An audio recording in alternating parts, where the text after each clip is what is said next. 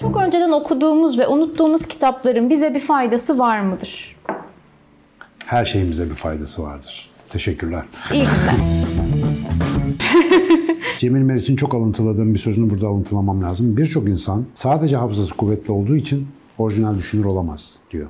Ne demek Evet, istiyor? Bazı kişi fihrist gibidir. Okuduğu her şey sayfa sayfa, başlık başlık, nerede okuduğu, işte hangi sayfada geçti falan aklında kalır. Metni de tam olarak hatırladığı için falanca şöyle demiştir, filanca şöyle demiştirden öteye düşünce öğretmekte zorlanır. Halbuki çoğumuz günlük yaşamda hele ki bugün artık ona kitapta demeyelim de sosyal medyada okuduklarımız da dahil edin. Tonla enformasyon geçiyor içimizden. Bunların hiçbirini literal olarak kelimesi kelimesine zaten hatırlamıyoruz. Fakat her türlü deneyimde bizi esas etkileyen şey işin semantik anlamından ziyade duygusal içeriğidir. Ve biz mesela bir kitabı okuduğumuzda o kitap bizde bir hal bırakır. O hale bağlı olarak bazı fikirler bırakır. O fikirler duygulara bağlı olduğu için. Ve onlar bizim artık bir parçamız haline gelir. Çok sevdiğim romanlar var. Mesela bunların en başında gelen yani bir bir roman söyle desen hemen Puslu Kıtalar Atlası otomatikman aklıma geliyor. Burada sevgili İhsan Oktay onlara kocaman sevgilerimizi gönderiyoruz. O romanı birebir hatırlamıyorum. Yani Böyle bir tamam Osmanlı döneminde geçiyor eyvallah. Böyle bir işte rüya arasında rüya gerçek arası Matrix var bir senaryosu var okey eyvallah ama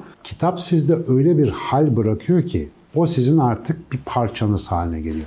Şimdi okuduğumuz çoğu şeyde aynı durum var. Özellikle erken yaşlarda. Ben maalesef o konuda biraz fakirim. Sonradan bunu fark ettim. Klasiklerle meşgul olmak. Klasikleri zamanında okumak. Erken onlu yaşlarda. O klasiklerde çoğunu anlamasanız bile oradaki karakterler, oradaki karakter tahlilleri, olay analizleri. Diyelim Dostoyevski'nin bütün kitaplarını ya da birçok kitabını okumuş genç bir arkadaşım ileride mesela psikoloji teorilerini anlamakta, insan ilişkilerini yorumlamakta hiç zorluk çekmeyecek. Kitapları birebir hatırlamasa bile o Dostoyevski'nin düşünme biçimi, kalıbı ve duygusal örgüsü o arkadaşımızın malı olacak artık. Onun benliğinin bir parçası olacak. Dolayısıyla okuduğumuz her şeyi hatırlamak için okumuyoruz. Çünkü biz tablet ya da hard disk değiliz. Biz böyle bir şekilde tüketmiyoruz bilgiyi.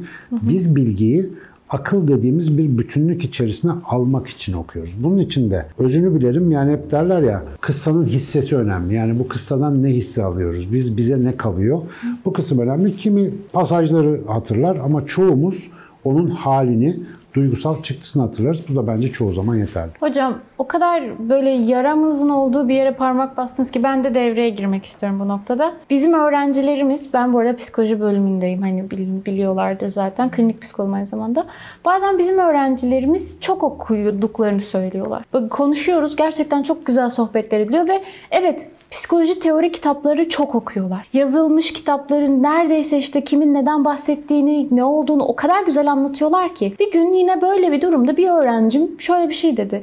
Hocam ben işte bunların hepsini okuyorum böyle oluyor ama romanlarla zaman kaybetmiyorum. Böyle kalbimden vurulmuşa döndüm. İstediğimiz kadar psikoloji kitabı okuyalım. Teorilerin hepsini öğrenelim. Ama onların hepsi aslında edebiyatta vardı. Biz o kuramları kurmadan, kuramları bahsetmeden önce bütün bu kuramların gerçek hayattaki yansıması edebiyatta karşımızdaydı. Siz bir hikayeyi tam olarak öğrenemezsiniz, hikayenin içine giremezseniz, o hikayenin karakteriyle empati kuramazsanız karşınıza gelecek olanın, bu bir sadece danışan alıyor olmanız gerekmiyor. Karşınıza gelecek her insanın hikayesine dahil olma becerinizden de almış oluyorsunuz. Bu şeye benzettim ben bunu ya. Kola içiyorum, ice tea içiyorum, kefir içiyorum, suya ihtiyaç duymuyorum. Onunla Gibi. kaybedemem. O kadar güzel yani dediniz ki hocam o bir su bizim için. O romanlara dahil olmamız lazım. Ya bu benim de bugün hani sizin de arada kamu spotunuz giriyor ya hocam. Bu da benim kamu spotum gibi olsun. Çünkü roman okumanın zaman kaybı olduğuna dair böyle ince bir algı yakalamaya başladım insanlarda ve çevremde. Hani oysa bütün bu kitaplardan daha çok şey öğretiyor. Sadece biz ne öğrettiğini henüz hızlıca idrak edemiyoruz. Bu konudaki en büyük örnek de Proust. Hani Proust bir aslında sinir bilimci olarak da konuşuyoruz ya.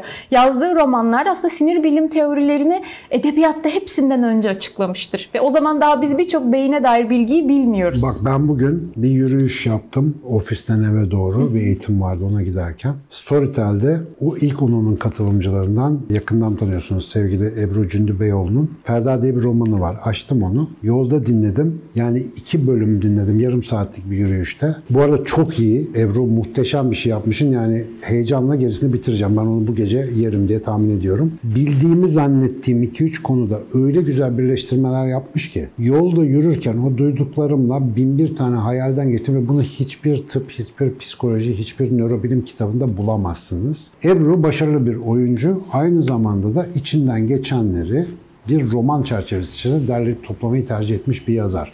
Onun penceresinden görünen bir şeyi hiçbir ders kitabında bulamazsınız. Bütün romancılar, bütün edebiyatçılar aslında bize böyle bir kıyak yapıyorlar. Ne yapıyorlar? Kendi bağlamlarında bir birleştirme yapıp önümüze hazır yaşanmış, düşünülmüş, zihinde prova edilmiş bir şey koyuyorlar. O yüzden Hazal'cığım kamu spotun çok doğru. Ben de altını çiziyorum. Okuyun. Bu arada Ebru'ya da tekrar selamlar. Ellerine sağlık. Devamını bekliyoruz.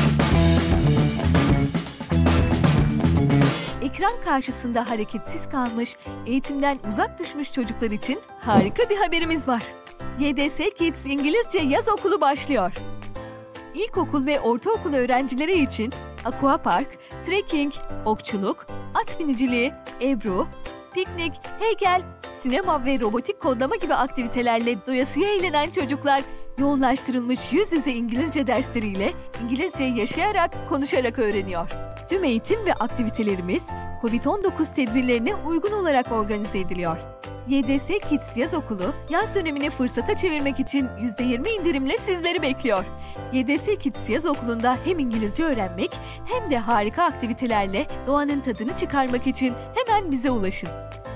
ydsakademi.com 444 9937 YDS Kids, İngilizce öğrenmenin en eğlenceli hali.